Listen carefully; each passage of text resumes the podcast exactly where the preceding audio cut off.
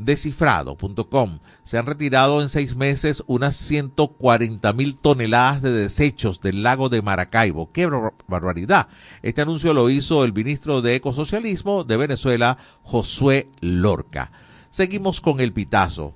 Jorge Rodríguez convoca un encuentro para elaborar cronograma electoral y fijar fechas de las elecciones presidenciales. Rodríguez hizo un llamado para el próximo lunes 5 de febrero y convocó a los precandidatos, a los partidos políticos, empresarios, campesinos, escritores y profesores universitarios, entre otros.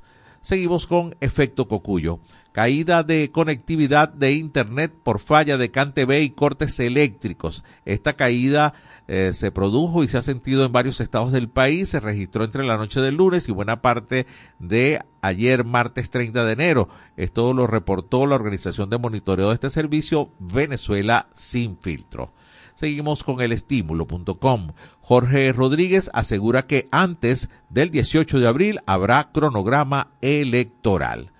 Run Runes derechos humanos olvidados. El salario digno es el derecho humano más vulnerado en Venezuela.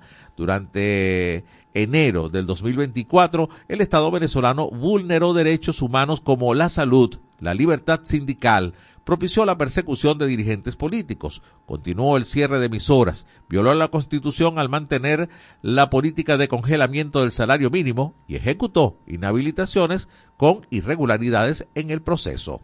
Seguimos con el tiempo del oriente del país. Maduro respalda llamado a elaborar una propuesta de cronograma para las presidenciales. El presidente Maduro compartió un acuerdo aprobado este martes por unanimidad en el legislativo que establece la convocatoria a una gran mesa de diálogo nacional. Seguimos con versión final del Estado Zulia. PDVSA asegura que estará preparada si Estados Unidos impone más sanciones al crudo venezolano. La nación del estado Táchira. Gobierno amenaza con revocar vuelos de repatriación si Estados Unidos reactiva las sanciones sobre gas y petróleo. Por cierto, que la fecha que ha colocado los Estados Unidos eh, para el tema del oro de Minerven es hasta el 13 de febrero. De ahí en adelante no se podrá hacer ningún tipo de transacción y desde la suspensión de la flexibilización y hasta el día 13 de febrero solo se pueden hacer operaciones para concluir aquellas que hayan comenzado. Desde este momento no pueden hacerse nuevas transacciones. Y luego del 13, pues, eh, entrará totalmente en vigor la sanción con respecto al oro. Bueno, Venezuela dice, bueno, entonces no vamos a recibir más vuelos de repatriación. Esto lo dijo la vicepresidenta Delcy Rodríguez ayer, ayer martes eh, al gobierno norteamericano si deciden reactivar sanciones contra el petróleo y el gas. Nos vamos al estado Lara. El impulso pero no nos da chances. Tenemos que conectarnos directamente a la cadena nacional. Por unanimidad, orador de orden en sesión ordinaria de sala plena de fecha 17 de diciembre del año 2023. Himno Nacional de la República Bolivariana de Venezuela, Gloria al Bravo Pueblo.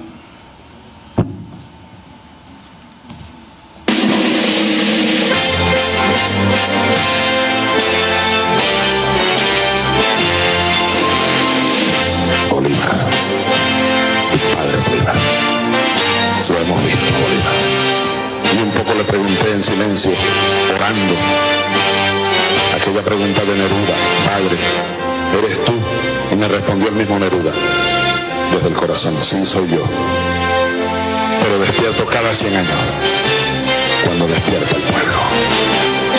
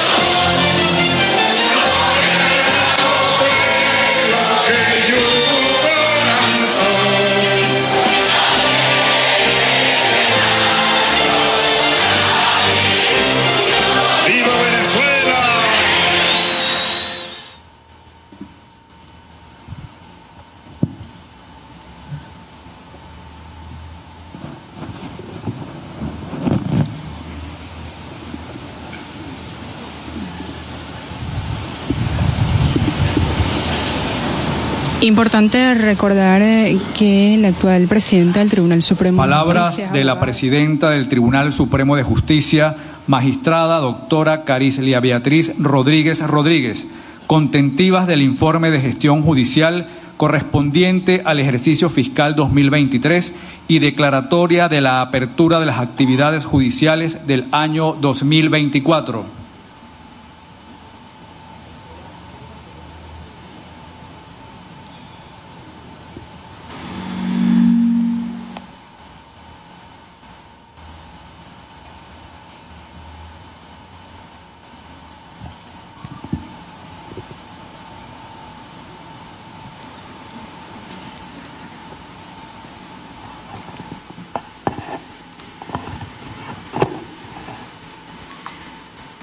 Buenas tardes para todos y a todos.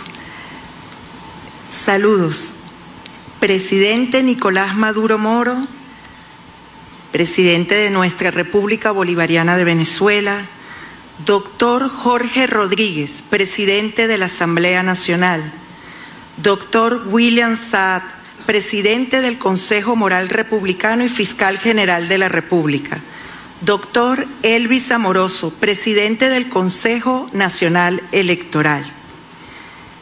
También nos acompañan la Junta Directiva del Tribunal Supremo de Justicia, doctor Edgar Gaviria Rodríguez, primer vicepresidente del Tribunal Supremo de Justicia y presidente de la Sala de Casación Social, doctora, Tania D'Amelio, segunda vicepresidenta del Tribunal Supremo de Justicia y presidenta de la Sala Constitucional.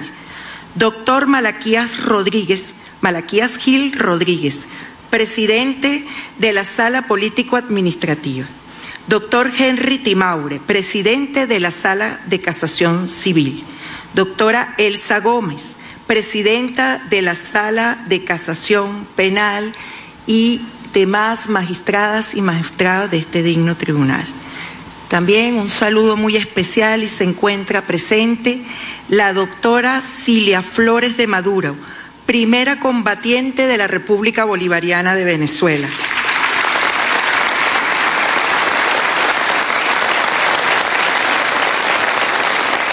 Doctor Alfredo Ruiz Angulo, defensor del pueblo. Doctor Josnel Peraza, Contralor General de la República encargado. El honorable cuerpo diplomático, un saludo también para la doctora Delcy Eloína Rodríguez, vicepresidenta ejecutiva de la República Bolivariana de Venezuela y ministra del Poder Popular para la Economía, Finanzas y Comercio Exterior.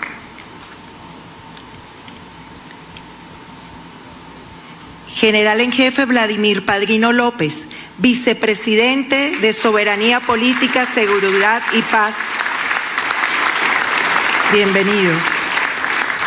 Y demás vicepresidentes sectoriales, ministros, ministras, integrantes del Gabinete Ejecutivo, bienvenidos y bienvenidas. Doctor Daniel Augusto Ramírez, defensor público general. Doctor Reinaldo Muñoz, Procurador General de la República. General en Jefe Domingo Antonio Hernández Lares, Comandante Estratégico Operacional de la FAN y demás mayores generales y almirantes, integrantes del Estado Mayor Superior de la Fuerza Armada Nacional Bolivariana.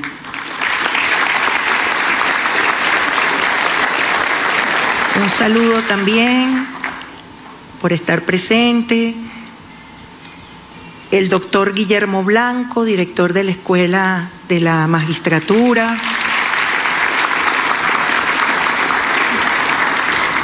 el doctor Silio, que también pertenece a la que está al frente de la nuestra querida inspectora general de tribunales, doctora Gladys Requena, bienvenida. Diputados y diputadas de la Asamblea Nacional, vaya un saludo muy especial para todos ustedes y su directiva. La almirante en jefa Carmen Meléndez, alcaldesa de Caracas. Naún Fernández, jefe de gobierno de Caracas, que hoy también nos acompaña. Juezas y jueces de nuestro insigne Poder Judicial que, están presentes y otros haciendo seguimiento al acto a través de videoconferencia y están conectados. Demás autoridades del Poder Judicial, distinguidos invitados especiales, medios de comunicación presentes, señoras y señores.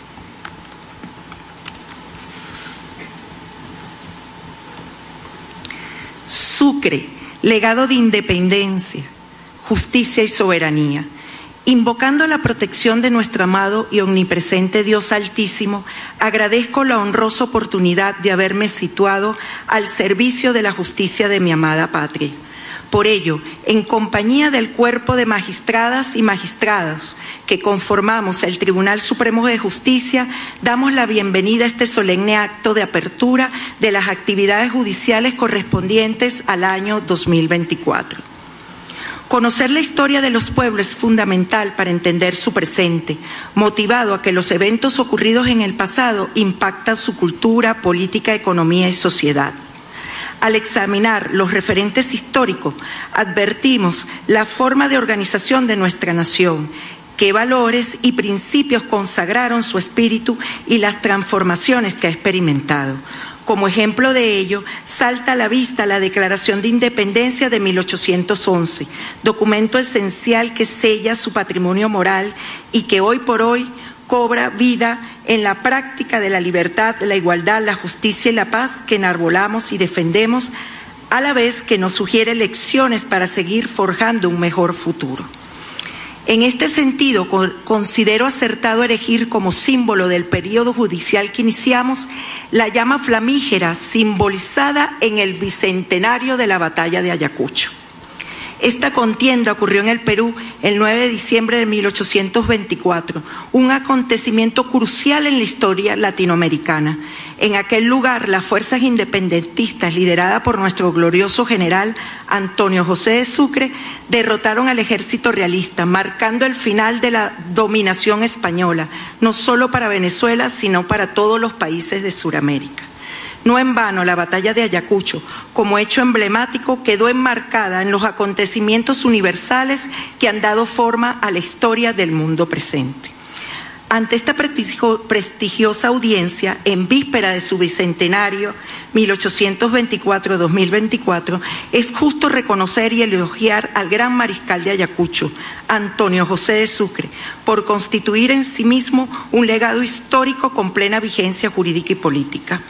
Es preciso recordar que todas y todos formamos parte del regimiento de hombres y mujeres de Bolívar y Sucre, que armados de ideas, sueños y voluntad, tenemos el deber de defender el Estado democrático y, democrático y social de derecho y de justicia, que hemos venido edificando a la gloria de nuestros antepasados y de Dios. Desde que el fuego del espíritu patriota vigorizó en la revolución judicial, todas y todos los aquí presentes hemos sido partícipes activos del proceso de cambio positivo que al, respecto se ha, que al respecto se ha venido adelantando.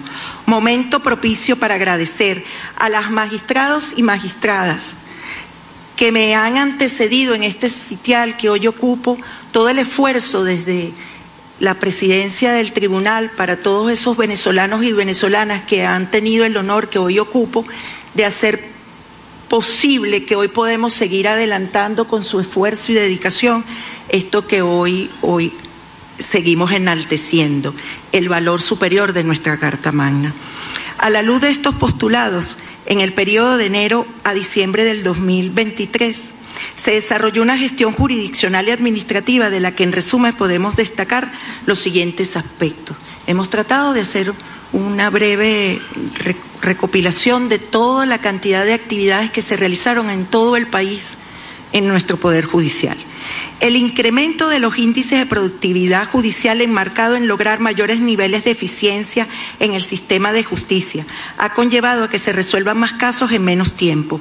Por ello, gracias a la implementación de medidas que han permitido agilizar los procesos judiciales y mejorar la gestión de los mismos, ingresaron 3.800 asuntos en las distintas salas del Tribunal Supremo de Justicia y se dictaron 5.971 sentencias, lo que representó un incremento del 50,97%, arrojando en consecuencia una tasa de resolución general de 154,40%. Simultáneamente, los tribunales de la República, en las diferentes circunscripciones judiciales y las competencias específicas, dictaron 453.988 decisiones y efectuaron 219.887 audiencias, lo que significó un incremento del 41,44%. En resumen, la Sala del Tribunal Supremo de Justicia y los demás tribunales de la República han logrado aumentar significativamente la cantidad de decisiones en, en el total de 459.959, demostrando el compromiso con el fortalecimiento del Estado de Derecho y de Justicia.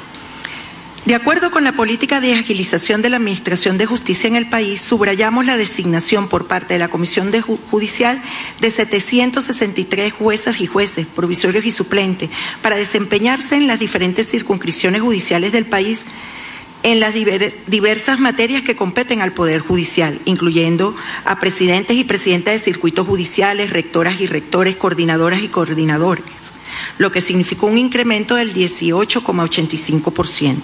En lo concerniente a la Inspectoría General de Tribunales, se realizaron 345.074 inspecciones, clasificadas en inspecciones de vigilancia especiales por denuncias ordinarias e integrales. Asimismo, en atención a los procedimientos disciplinarios, se recibieron 2.449 denuncias, se iniciaron 1.003 procedimientos y se dictaron 181 actos conclusivos. Ahora bien, en relación a la gestión de los órganos del Poder Judicial, gracias al trabajo que lleva a cabo la Dirección Ejecutiva de la Magistratura, se la inauguración de 25 nuevos tribunales, así como 11 nuevos espacios comprendidos en salas de audiencia, salas de telemática, oficinas de enlace, salas de enfermería, que permitirán optimizar la labor jurisdiccional e incrementar el bienestar de trabajadores y trabajadoras. También fue inaugurado el Centro de Atención Jurídica Digital 24 horas. Además de ello, en atención al Plan Nacional de Actualización Tecnológica, las distintas sedes judiciales fueron dotadas de computadoras, impresoras, servidores, licencia antivirus, UPS, disco duro, etcétera, al tiempo que fueron adquiridos dispositivos móviles para dotar a las jurisdicciones de protección de niña, niña y adolescente y responsabilidad penal de la adolescente como instrumentos de apoyo para la realización de audiencias. Asimismo, en el marco del convenio suscrito entre la Universidad Bolivariana de Venezuela y el Tribunal Supremo de Justicia, se acompañó el proceso de creación de Centro de Estudios Jurídicos Venezolanos que tiene como propósito el fortalecimiento del Observatorio del Poder Judicial y proveer en forma directa y confiable información para el mejoramiento del sistema de justicia. En cuanto a la formación dirigida por la Escuela Nacional de la Magistratura, se logró la capacitación de 27.200 servidoras y servidores públicos que conforman el Poder Judicial, con apoyo del Instituto de Investigación y Posgrado y el Instituto Iberoamericano de Altos Estudios Judiciales. De igual, de igual, forma, vale destacar el despliegue de la Comisión Especial de la Revolución Judicial del Sistema de Justicia, mediante la cual se entrevistaron 28.050 58 privados de libertad y se realizaron 5.059 audiencias. Al hilo de lo expuesto, de bien igualmente relevante informar acerca de los avances jurisprudenciales sentados por las diferentes salas que conforman este alto tribunal, entre las cuales podemos destacar las siguientes. Sentencia 586 de la Sala de Casación Civil que precisó las pautas unificadores para la presentación de la formalización e impugnación en casación por medios electrónicos. Eh, sentencia 315 de la Sala Constitucional que declaró la constitucionalidad del carácter orgánico de la Ley Orgánica de Extinción y Dominio sancionada por la Asamblea Nacional en sesión ordinaria el 27 de abril del 2023. Sentencia 363 de la Sala Constitucional publicada en Gaceta Oficial del 28 de febrero del 2023, mediante la cual estableció el criterio vinculante sobre el otorgamiento, modificación, sustitución o revocación y ejecución de las medidas de protección y seguridad dictadas establecidas en la Ley Orgánica sobre el derecho de las mujeres a una vida libre de violencia. sentencia 128 de la Sala Constitucional, la que anuló el único parte del artículo 365 del Código Orgánico de Justicia Militar por carecer de suficiente determinación en lo que respecta a la conducta penada. Sentencia 501 de la Sala Político-Administrativa en la cual determinó cuando se está en presencia de una apelación de amparo que no es necesaria la fundamentación de la apelación para conocer del mismo sentencia 89 emitida en la sala electoral en relación a la imprudencia de la falta de jurisdicción de la sala electoral en conflicto sobre presuntas vulneraciones de derecho a la participación y al sufragio. Sentencia 461 de la Sala de Casación Penal, en la que se señaló el esquema diferencial entre la figura jurídica del sobreseimiento material y sobre, sobreseimiento formal sentencia 277 de la Sala de Casación Social que estableció los casos en que excepcionalmente dicha sala se puede abocar a conocer de los juicios en fase de ejecución. En sintonía con la realidad vigente que nos demanda el ejercicio de la soberanía de la defensa del territorio de nuestra nación, la Sala Constitucional, mediante sentencia número 1470, declaró procedente la acción de amparo constitucional interpuesta por el presidente y demás junta directiva de la Asamblea Nacional en respaldo de forma categórica al derecho de los venezolanos y venezolanas a elegir y proteger con su voto los derechos inalienables sobre la Guayana Esequiba.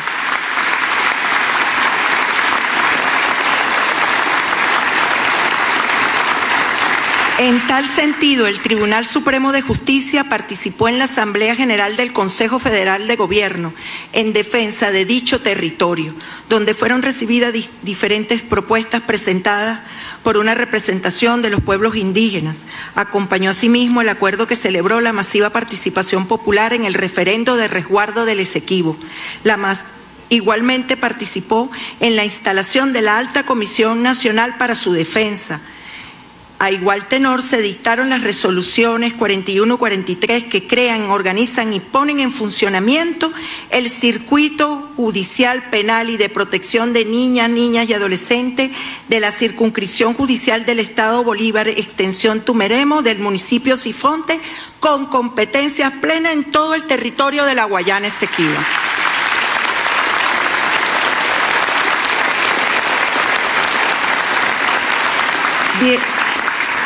De acuerdo con el plan estratégico del Poder Judicial venezolano, con el objeto de fortalecer la cooperación judicial internacional, el Tribunal Supremo de Justicia participó en la segunda reunión preparatoria de la vigésima primera cumbre judicial iberoamericana celebrada en Bolivia. Del mismo modo, formamos parte de la delegación oficial presidida por la ministra del Poder Popular para la Mujer y la Igualdad de Género con el objeto de realizar la defensa del noveno informe periódico de la República Bolivariana de Venezuela presentada ante el Comité para la Eliminación de la Discriminación contra la Mujer en su sesión número 85 en la sede de la Organización de las Naciones Unidas en Ginebra, Suiza. Igualmente, Venezuela fue sede y organizadora de la segunda ronda de talleres de la vigésima primera cumbre judicial iberoamericana, contando con 39 participantes de diferentes países quienes deliberaron acerca del proceso de acceso a la carrera judicial y permanencia en ella. El plan estratégico para una evaluación eficaz del desempeño de la judicatura, el régimen disciplinario y sus garantías, así como el hecho tecnológico y la función jurisdiccional a este tenor se ratificó la presidencia de Venezuela en el Instituto Iberoamericano de Altos Estudios Judiciales, la cual tuvo el respaldo unánime de todo el Consejo Directivo. También se suscribió con el Fondo de las Naciones Unidas para la Infancia, UNICEF, un acuerdo con vigencia hasta el año 2026 para fortalecer el sistema de protección del niño, niña y adolescente, así como el sistema de responsabilidad penal del adolescente. Por otra parte, fue creado el Observatorio Social del Poder Judicial con la finalidad de desarrollar procesos de observación y veeduría, Contraloría Social, investigación sociojurídica de la, de la gestión judicial. A la, par de, a la par de ello se relanzó la Fundación Gaceta Oficial, ente adscrito al Tribunal Supremo de Justicia, que impulsa el desarrollo del sistema de información estratégico y judicial y la creación de proyectos de alto impacto para la transformación del Poder Judicial. Otro elemento significativo que debemos destacar es que de acuerdo al Plan Nacional de Atención al Trabajador y a la Trabajadora del Poder Judicial se realizaron ascensos, traslados, contrataciones, designaciones e ingresos. Se avanzó en la adecuación y homologación de la estructura de sueldos y salarios del personal activo, jubilado y pensionado. Asimismo, en las diferentes sedes judiciales se realizó la entrega de alimentos y otros insumos que van en beneficio de nuestros trabajadores y la provisión en correspondiente a la atención de 1.704 hijas e hijos de nuestros trabajadores. Por otra parte, se afianzó la atención en materia de salud para dar respuesta inmediata a todos los casos requeridos para todos los trabajadores y trabajadoras de este Poder Judicial, no solo del Tribunal Supremo de Justicia, sino de todo nuestro digno Poder Judicial. En tal sentido, reconocemos y agradecemos el apoyo que nos ha brindado el Ejecutivo Nacional en la asignación de recursos y todo lo que sea requerido para mejorar nuestras condiciones, cosa que le agradecemos gratamente, muy especialmente a nuestro presidente Nicolás Maduro, vicepresidenta Delcy Rodríguez y demás cuerpos que forman parte del Ejecutivo. Muchísimas gracias por todo el apoyo. En relación a la atención social desarrollada por el Poder Judicial, de acuerdo a la política de punto círculo, se realizaron orientaciones sociojurídicas y capacitaciones al Poder Popular a través del Tribunal Móvil, la Dirección Ejecutiva de la Magistratura, la Inspectoría General de Tribunales, la Gerencia de Participación Social e Institucional, la Fundación de Gaceta Oficial y la Coordinación Nacional de Jurisdicción de Protección Niñas, Niñas y Adolescentes. De igual manera, las diferentes salas del Tribunal Supremo de Justicia llevaron a cabo diversas actividades académicas, distinguiéndose las siguientes, Congreso del Sistema Penal de Responsabilidad del Adolescente, segundo Encuentro Nacional de la Jurisdicción Contencioso Administrativo y Contencioso Tributario, segundo Conversatorio sobre el uso de la tecnología en la función jurisdiccional, segundo Congreso del Derecho Procesal Civil, Vigésimo Foro de Derechos de la Infancia y la Adolescencia, Foro en conmemoración del Día Internacional de la Eliminación de la Violencia contra la Mujer, Foro sobre Gobernanza Mundial de los Derechos Humanos. En otro orden de ideas, también se rescataron espacios aledaños a las sedes judiciales, honrando la figura de nuestros próceres como símbolo de la identidad patriótica y libertaria de nuestro pueblo. En idéntico sentido, nos planteamos significativos, importantes retos para este 2024, teniendo preponderancia el fortalecimiento progresivo de los beneficios sociolaborales de los trabajadores y trabajadoras del Poder Judicial Este año 2024, lleno de grandes desafíos, nos plantea seguir en la reestructuración de la plataforma tecnológica, la consolidación de la justicia de paz y la jurisdicción comunal. Por otra parte, nos comprometemos a incrementar el número de sedes para el funcionamiento de los tribunales de la República, así como trabajar arduamente para aumentar la cantidad de sentencias de acuerdo a la demanda y al servicio del sistema de justicia. Asimismo, destacamos la gestión desarrollada que viene ejecutando la Comisión Nacional de Justicia de Género, la Comisión Especial de Tecnología y Digitalización de los Procesos, la Comisión Especial para atender la agenda legislativa en materia judicial del Tribunal Supremo de Justicia, la Comisión Especial el TCJ va a tu escuela, así como la Coordinación Nacional del Sistema Penal de Responsabilidad del Adolescente, la Coordinación Nacional para la Jurisdicción Laboral, la Coordinación Nacional de la Jurisdicción de Protección Niñas, Niñas y Adolescentes, la Coordinación Nacional de Justicia de Paz Comunal, la Coordinación de la Nacional de la Jurisdicción Agraria y la Comisión Especial de Cultura y Desarrollo Comunitario, que son presididas por nuestros dignos magistrados y magistradas de altos tribunal que han hecho un especial trabajo con mucho amor y esmero para coadyuvar en el el mejoramiento continuo y optimización del sistema de justicia en nuestro país. Valga mi saludo y el agradecimiento por su trabajo.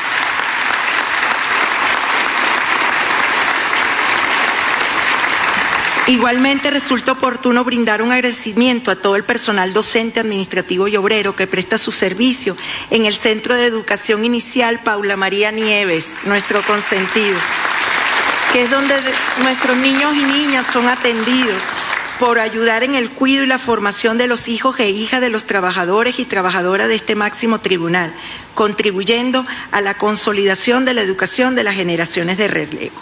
Ahora bien, emplazados por el momento histórico vigente, nos corresponde personificar el espíritu del gran mariscal de Ayacucho, Antonio José de Sucre, como arquetipo de fidelidad manifestado en sus, preciosas acciones de amor por la patria.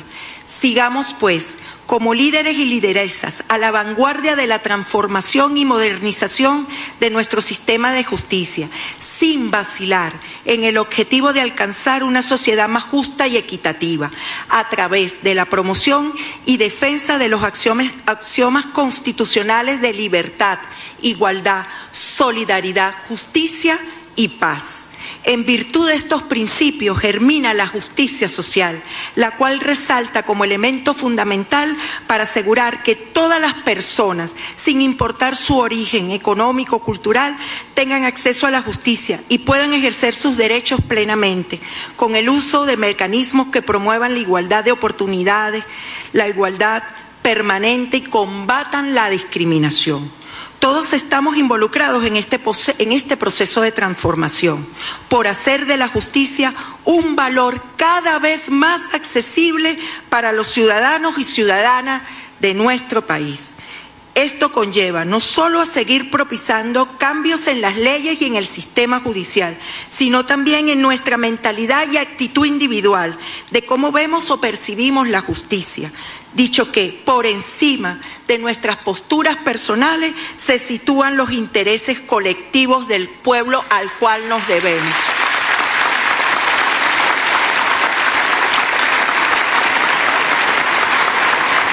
A la par de nuestros patriotas que hace 200 años se ubicaron del lado correcto de la historia y nos confiaron el legado de libertad e independencia que hoy nos orienta nosotros estamos resueltos y resueltas a continuar inspirados en nuestra doctrina bolivariana hecha nación, que aboga y se apoya en una profunda conciencia humanista, guiada por los más sublimes valores y principios que propenden al realce de la justicia y la equidad en la humanidad.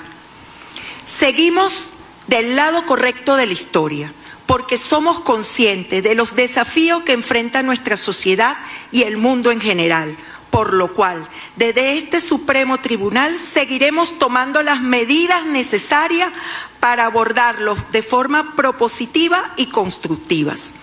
Nos, nos consideramos del lado correcto de la historia porque apoyamos la causa más sublime que puede existir, el amor a la humanidad amor que se ve materializado en la férrea defensa de la igualdad de los derechos, la justicia social, el respeto de los derechos humanos, la paz y la armonía de nuestra población, oponiéndonos rotundamente a toda clase de discriminación, opresión, injusticia y cualquier forma de violencia o desestabilización que atente contra la soberanía nacional. Desde este podio afirmamos que el Poder Judicial se ha dispuesto como una de las columnas fundamentales de donde se sostiene la estabilidad y la armonía de nuestra sociedad. Somos nosotros los depositarios de la confianza del pueblo en el sistema de justicia por mandato de la Constitución de la República Bolivariana de Venezuela, estamos llamados a cumplir fielmente con nuestras responsabilidades de manera justa, transparente y eficiente, trabajando en beneficio de todos los ciudadanos y ciudadanas. La confianza del pueblo se gana con trabajo y resultados tangibles. Por tanto, seguiremos esforzándonos en ser más eficientes y responsables en toda y cada una de las funciones y decisiones que nos corresponda tomar. Como sucesores y sucesoras históricos de la herencia que nos encargó la generación emancipadora que luchó para fundarnos como una patria libre, soberana e independiente, procuraremos en toda, en toda medida alcanzar la virtud de la justicia. En este sentido, los servidores y servidoras que damos vida a los diversos organismos e instituciones que integran el sistema de justicia, tenemos que permanecer atentas y atentos, escuchar las diferentes perspectivas, de manera que nuestros pasos sigan orientados a la consolidación del fin ulterior de la Constitución, la suprema felicidad del pueblo.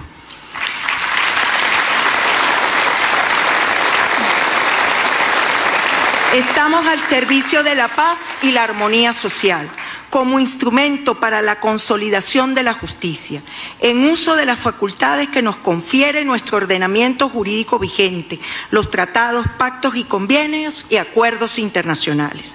Para concluir, expreso mi más sincero agradecimiento a las servidoras y servidoras públicos que conforman la gran familia del sistema judicial venezolano por su constancia y dedicación al trabajo. Estoy consciente que la importancia de una administración de justicia sólida y eficiente se sustenta en el reconocimiento del papel fundamental que ustedes desempeñan a diario al garantizar el acceso a la justicia y la protección de los derechos de todas y todos. Su, su labor además de implicar el desarrollo de procesos jurídicos y administrativos, también representan el sostén de un sistema de orden y seguridad para toda nuestra sociedad. La manifiesta persistencia y dedicación al trabajo no solo es evidente en las resoluciones y dictámenes emitidos, sino en el trato amable y respetuoso que deben brindar a todo aquel que clama justicia. Por eso, por estas razones, mi reconocimiento va a mis colegas magistrados y magistradas, jueces y juezas, gerentes, directores, personal administrativo, personal obrero de seguridad, quienes con su arduo trabajo y compromiso contribuyen al correcto funcionamiento del andamiaje judicial el libertador Simón Bolívar desde Cusco el 28 de junio de 1825 en carta a Santander señaló, yo pienso hacerles todo el bien posible. Primero, por el bien de la humanidad y segundo, porque tienen derecho a ello y últimamente, porque hacer el bien no cuesta nada y vale mucho. Simón Bolívar.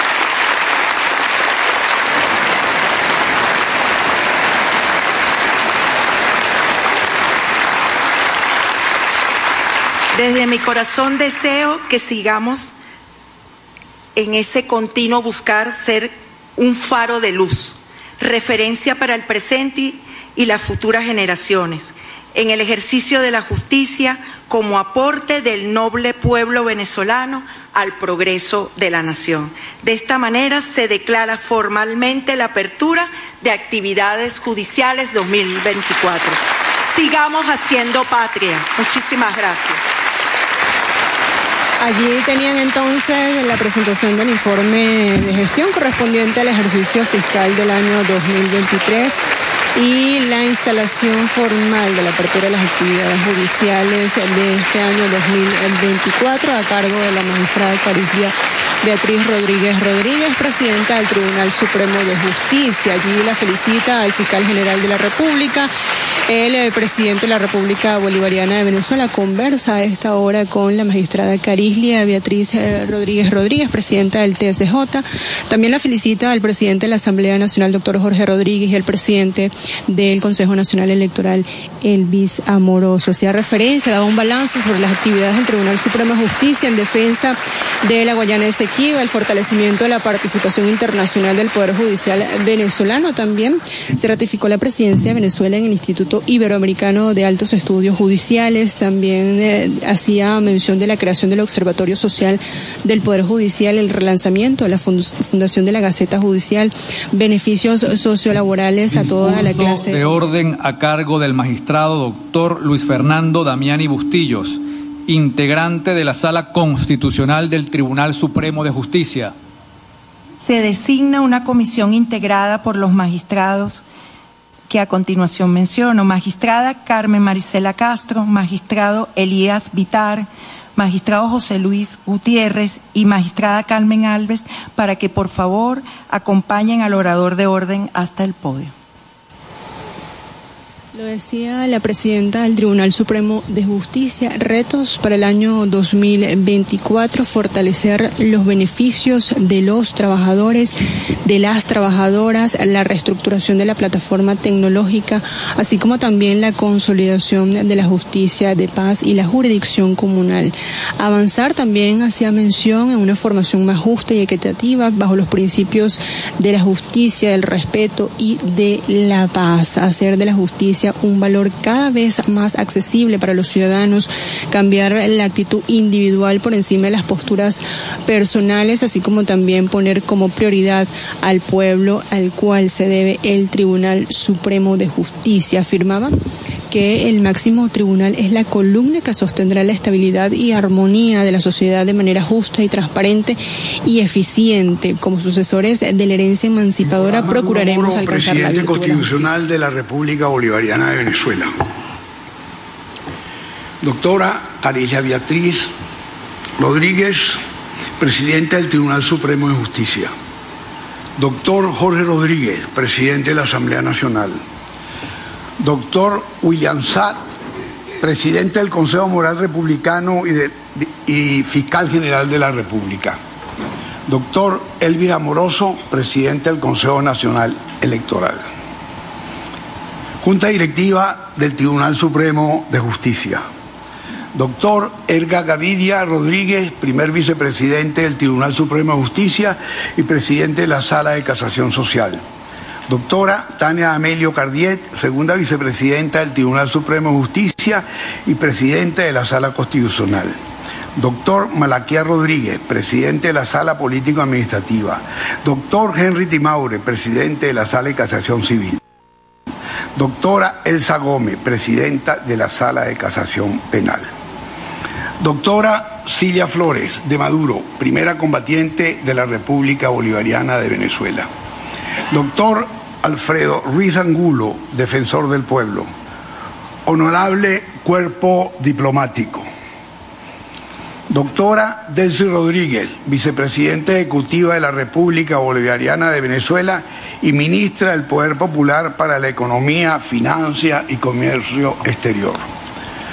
Doctor General Vladimir Padrino López, vicepresidente de Soberanía Política, Seguridad y Paz, ministro del Poder Popular para la Defensa y demás vicepresidentes sectoriales ministros, ministras e integrantes del gabinete ejecutivo. Doctor Daniel Augusto Ramírez, defensor público general. Doctor Reinaldo Muñoz, procurador general de la República. General Domingo Antonio Hernández Lares, comandante estratégico operacional de las Fuerzas Armadas Nacionales Bolivarianas y demás mayores generales y admirantes, integrantes del Estado Mayor Superior de la Fuerza Armada Nacional Bolivariana. Diputados, diputadas de la Asamblea Nacional. Carmen Meléndez, alcaldesa de Caracas. Naún Fernández, jefe de gobierno de Caracas. Demás autoridades del Poder Judicial. Distinguidos invitados especiales. Medios de comunicación presentes. Señoras y señores. Estamos convocados a este auditorio para dar inicio al año judicial 2024. Deseo dar público testimonio, agradecimiento a mis colegas magistrados y magistradas por haberme otorgado la distinción de exponer en el día de hoy el discurso de orden. Quiero expresar mis mejores deseos a la presidenta del Tribunal Supremo de Justicia, magistrada Carilla Beatriz Rodríguez y a los miembros de la nueva Junta Directiva por sus nuevas responsabilidades, acontecimiento indudablemente trascendente en la vida institucional de este acto tribunal. Agradezco muy especialmente a la magistrada Gladys Gutiérrez, que en su gestión como presidente del Tribunal Supremo de Justicia ha proporcionado un importante apoyo para el cumplimiento de los objetivos académicos del Instituto de Investigación y Posgrado de la Escuela Nacional de la Magistratura y así como el Instituto Iberoamericano.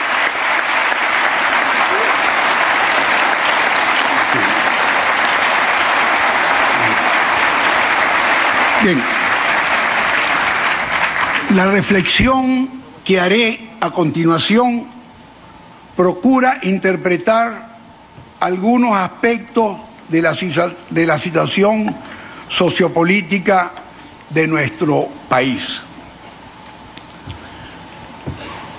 Venezuela padece desde hace 25 años una guerra de agresión como todas las guerras imperiales. Nuestro país está integrado al sistema capitalista mundial y hasta 1999 era dependiente del imperialismo norteamericano. En la estructura económica la dependencia era absoluta y era determinante en las relaciones sociales y culturales. Solo subsistía una independencia político-jurídica formal conquistada a sangre y fuego en nuestra primera guerra de independencia. En efecto, la victoria de Ayacucho el 9 de diciembre de 1824 puso punto final a la dominación del imperio español en el continente americano. En esta batalla definitiva, los españoles fueron derrotados por el mariscal Antonio José de Sucre. Vencido el imperio español, los Estados Unidos de finales de 1800 se insertaron en la geopolítica latinoamericana junto a algunas potencias europeas que competían por el control de los mercados latinoamericanos. Empezó la etapa de la neocolonización inglesa y norteamericana que se decidió a favor de esta última a finales de la década de 1920. Son muchas las razones por las que Estados Unidos deseaba y desea apoderarse de América Latina. Ha utilizado y aún se sirve de diversos estratagemas para controlar los ingentes recursos naturales que nuestra región tiene, para dominar el, el gigante mercado, para favorecer los intereses de las empresas estadounidenses y para explotar la mano de obra barata de nuestros trabajadores. Los objetivos estadounidenses solo podían y pueden concretarse mediante el sometimiento político ejercido por Washington sobre los gobiernos de la región. América, de 1823, ha sido una prioridad en la agenda de la política exterior y de la seguridad de los Estados Unidos. Con la explotación del petróleo, iniciada a comienzo de la primera década gomecista, Venezuela se ubicó en la periferia tributaria del capitalismo imperial. El enclave petrolero de explotación generaba excedentes económicos que eran transferidos a los centros de financiamiento exterior, especialmente norteamericanos. Finalizada la Segunda Guerra Mundial, los Estados Unidos asumen el liderazgo del bloque de los países occidentales. En América Latina se imponen modelos políticos y económicos tutelados por los Estados Unidos y se constituye la doctrina de la seguridad nacional. En este proceso, las Fuerzas Armadas de los Estados latinoamericanos combatieron e eliminaron en sus países a las organizaciones populares de izquierda y a toda posible subversión social y política. Para cumplir con estos objetivos, en los diseños, en los, en los decenios de 1960, 1970 y 1980, realizaron en nuestros países golpes militares, establecieron dictaduras, sustentaron democracias representativas muy represivas, como el caso de la Venezuela del pacto de punto fijo. En definitiva, la finalidad del terrorismo de Estado era eliminar a, los, potenciales opositores y en Venezuela tuvimos nuestra generación mártir de los 60, 70 y 80 del siglo pasado. A partir de la década de 1980, Estados Unidos impuso en América Latina un agresivo sistema económico neoliberal. El neoliberalismo se caracteriza por un intenso nivel de explotación laboral, por la mercantilización de la naturaleza en el marco de un fuente proceso de desregulación económica. Es una contraofensiva empresarial en los países capitalistas centrales para recuperar la rentabilidad y la tasa de ganancia a costa de los derechos laborales, la mercantilización y la venta con pérdida de los bienes nacionales. En efecto, la privatización de las empresas y de los recursos públicos cobró en esta década en toda América Latina proporciones masivas, produciendo la desnacionalización de las economías nacionales de nuestros países.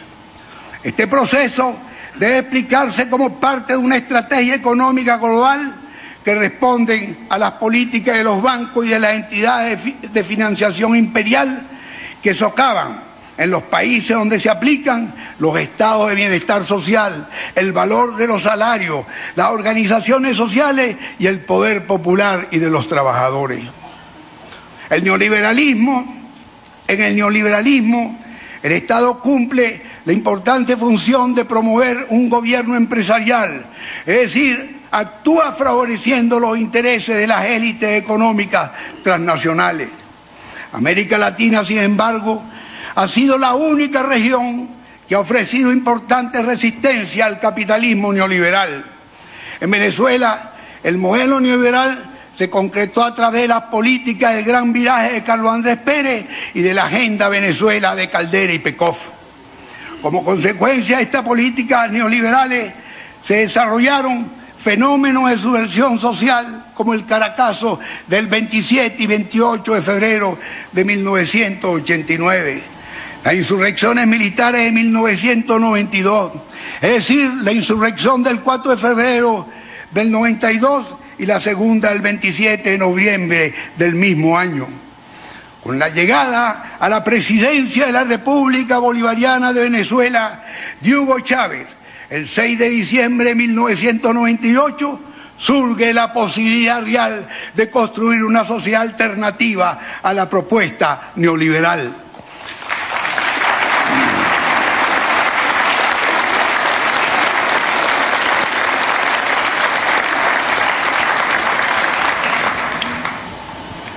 Se coloca en el centro del debate nacional la necesidad de construir una nueva democracia participativa, protagónica, comunitaria.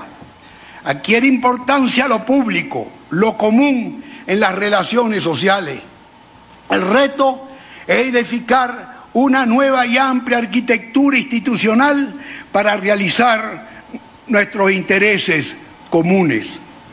El reto es reconstruir un Estado soberano que exprese un cambio en la relación entre las clases sociales, que busque camino hacia la justicia social y que encare las reivindicaciones históricamente postergadas de los amplios sectores de la población.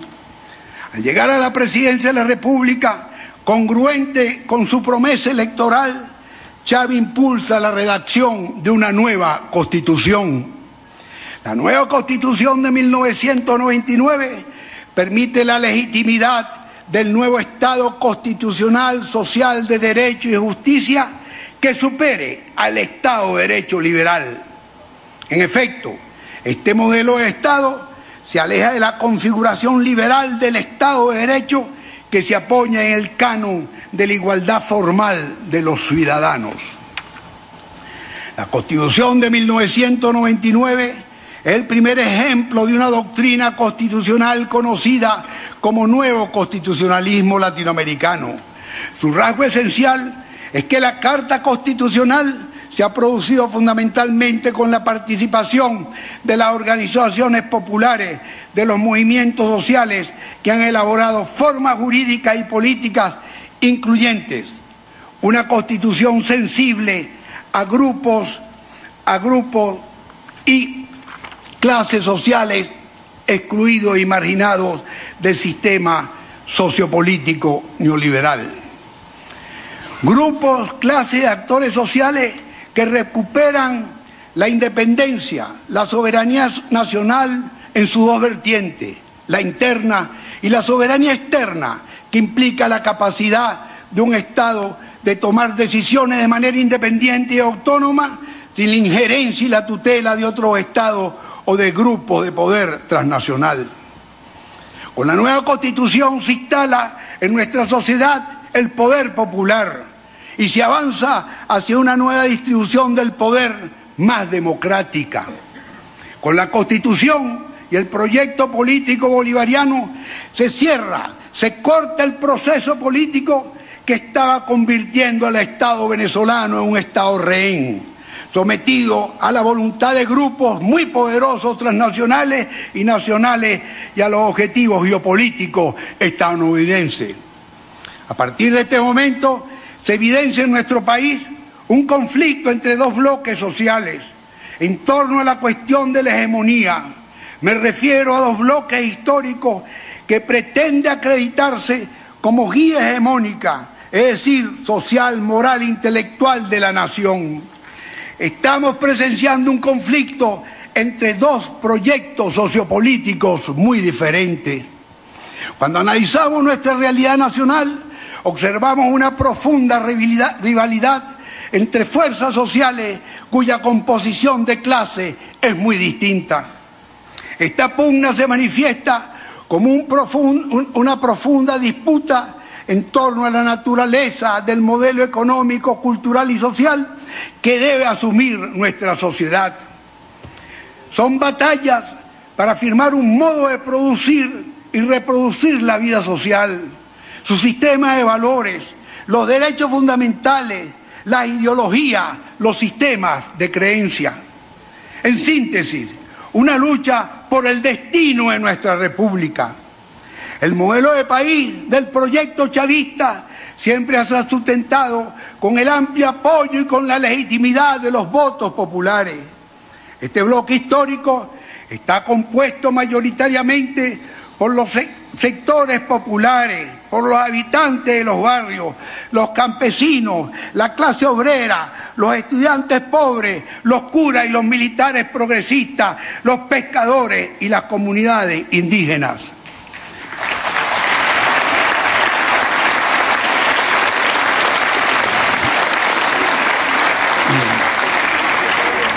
Por el otro lado está el bloque histórico opositor conducido por la nueva clase dominante transnacional, la superclase, vinculada a los aparatos militares y diplomáticos de Estados Unidos y de Europa. Este bloque histórico está representado por los partidos políticos oposición, por los sindicatos patronales, por la CTV, los medios de comunicación, la tecnocracia de PDVSA, profesores, investigadores, líderes estudiantiles de la Universidad Católica Andrés Bello de Liesa y de otras universidades privadas, por el Instituto Cedice, por el Grupo Santa Lucía, el Grupo Roraima, por el Alto Clero de la Conferencia Episcopal, por el Opus Dei, por grupos militares de alto grado formados en las escuelas de la América, por familias y líderes plutocráticos con importante presencia en el ámbito de los negocios y de la banca las organizaciones no gubernamentales, las academias, la godarria. Este bloque social aspira a retomar el poder político y del Estado imponer en Venezuela su modelo económico neoliberal. En resumidas cuentas, para los centros transnacionales de poder privado, para la institucionalidad tecnocrática neoliberal, para los mercados financieros internacionales, para los Estados Unidos, promotor de su soberanía imperial, nuestro Estado democrático, social de derecho y de justicia representa un gran obstáculo para realizar sus objetivos económicos y geopolíticos en nuestro país. A partir de la promulgación de la Constitución de 1999, Estados Unidos y el bloque opositor venezolano pretenden reapropiarse del Estado venezolano, reinsentar en nuestro país en el bloque atlántico, incluir a Venezuela en el concierto de las supuestas naciones libres de, conformidad con lo dispuesto en la Carta Democrática de la OEA en condiciones de absoluta sumisión. No pudiendo socavar el apoyo popular al gobierno nacional, empezaron a utilizar estrategias golpistas. Recordemos el golpe de Estado del 2002 contra la nueva constitución y la primera ley habilitante que permitió al presidente Chávez promulgar durante 12 meses 49 leyes para adecuar al Estado a los dictámenes de la nueva constitución.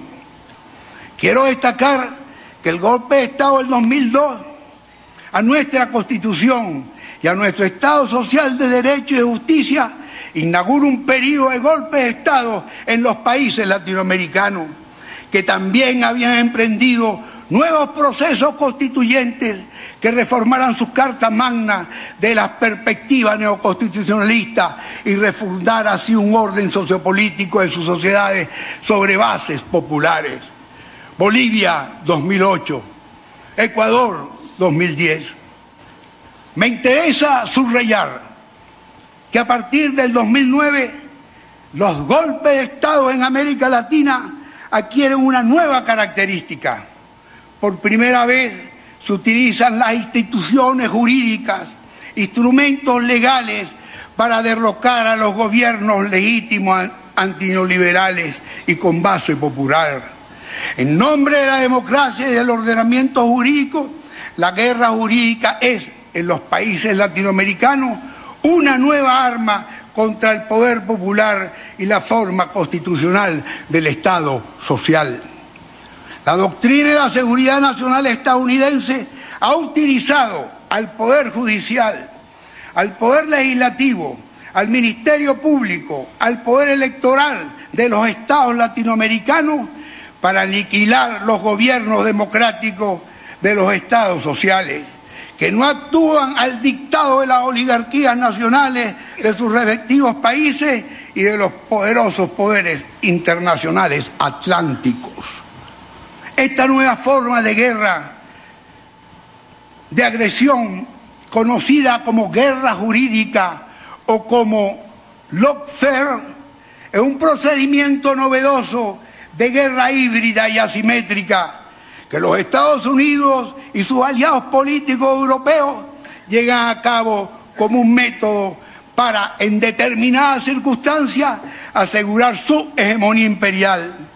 Se usan procedimientos judiciales de forma ilegítima con el objetivo de una persecución política a dirigentes políticos que respaldan políticas antineoliberales y antiimperialistas.